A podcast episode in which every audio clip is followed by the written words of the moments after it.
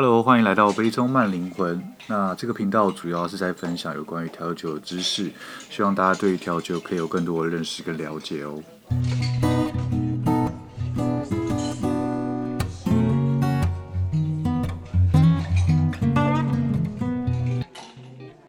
Hello，欢迎来到我的频道，我是 Ken。那今天的话就来介绍基酒白兰地。虽然之前在介绍 Pisco 的时候呢，有稍微的跟大家提过白兰地，不过并没有很仔细的去说白兰地它的历史啊，还有故事，还有它一些种类。所以今天呢，就要比较仔细的来介绍关于白兰地这款基酒。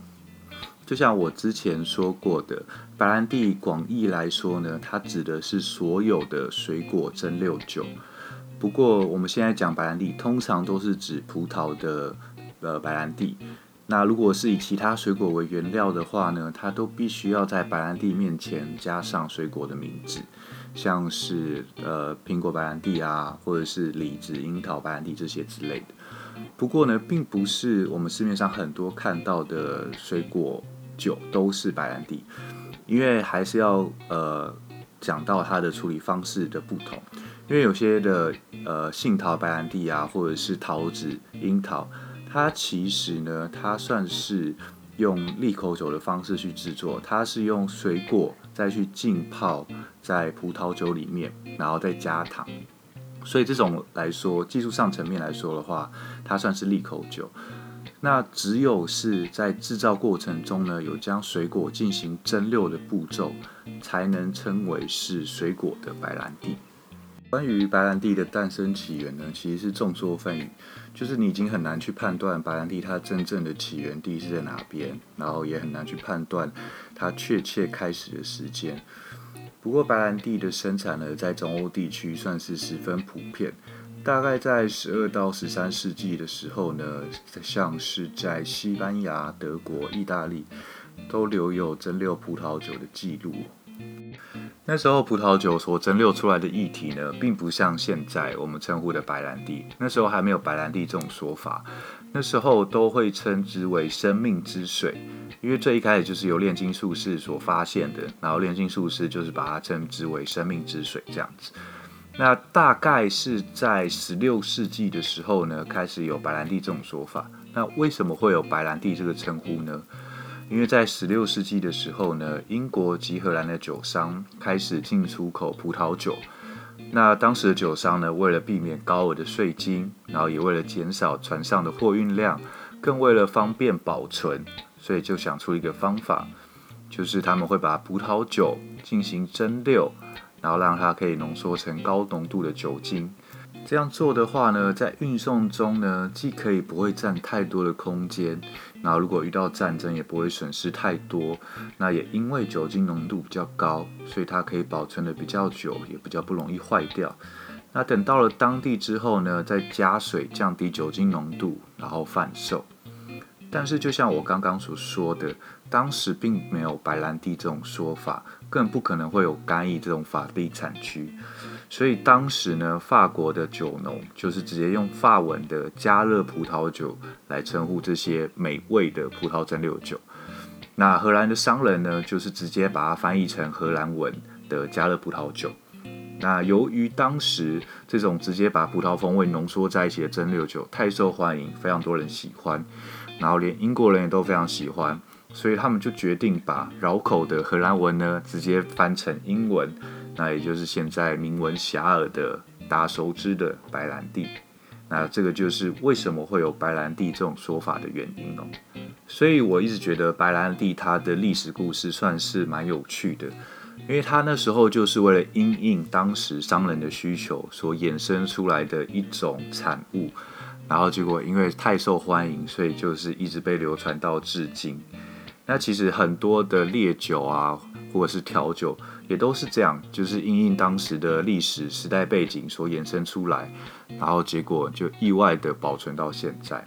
所以，呃，这些故事当然就是你很难去说到底是真是假。可是你在听这些调酒，不管是呃历史故事，或者是一些烈酒的历史故事的时候，你都可以感觉到一些非常有趣的历史的脉动。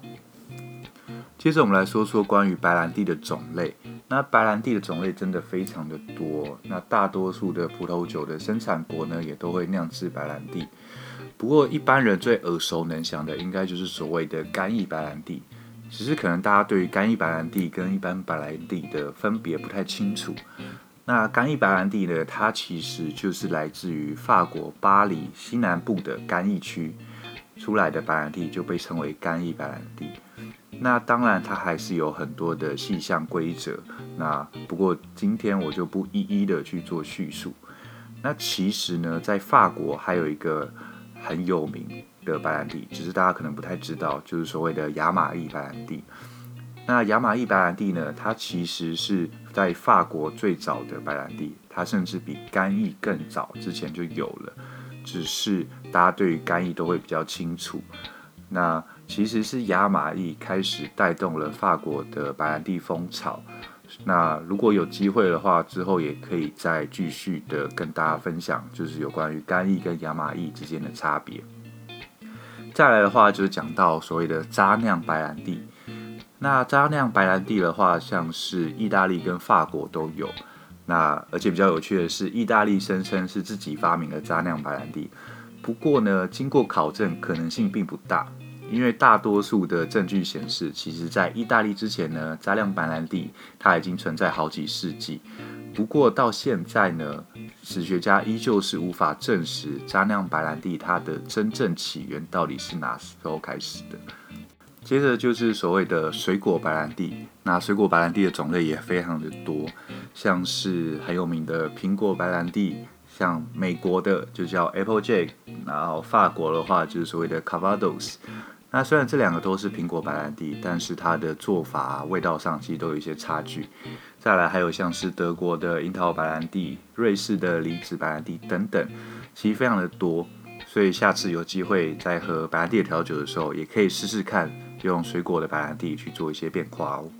接着就来介绍白兰地的调酒吧。那介绍白兰地调酒一定要讲的就是所谓的 sidecar，就是侧车。菲菲调酒真的非常有名，就算你没有去过酒吧，你可能看很多的漫画或者电影，或者是听朋友讲，都会听过这杯调酒。那塞卡哈的组成的话，就是白兰地，然后橙酒，还有柠檬，简单的三样。那这种调酒呢，也通常被称为三合一式的调酒，就是基酒、橙酒，然后柠檬。那如果你换掉不一样的基酒，就会有不一样的名字。像是如果你换成 Takila 的话，就是很有名的 Margarita；如果你换成琴酒的话，就是所谓的 White Lady；如果是威士忌的话，就是 Silencer，就是沉默的第三者。下一杯我要介绍的调酒呢，没有那么有名，可能也不是那么多人知道，可是我自己觉得蛮有趣的。有趣的地方不是因为它好喝或不好喝，而是因为它的 Garnish。这杯调酒就是 Horse Neck，就是马颈。这杯调酒组成的话，就是白兰地跟姜汁汽水。那为什么我会说它的 garnish 蛮有趣的呢？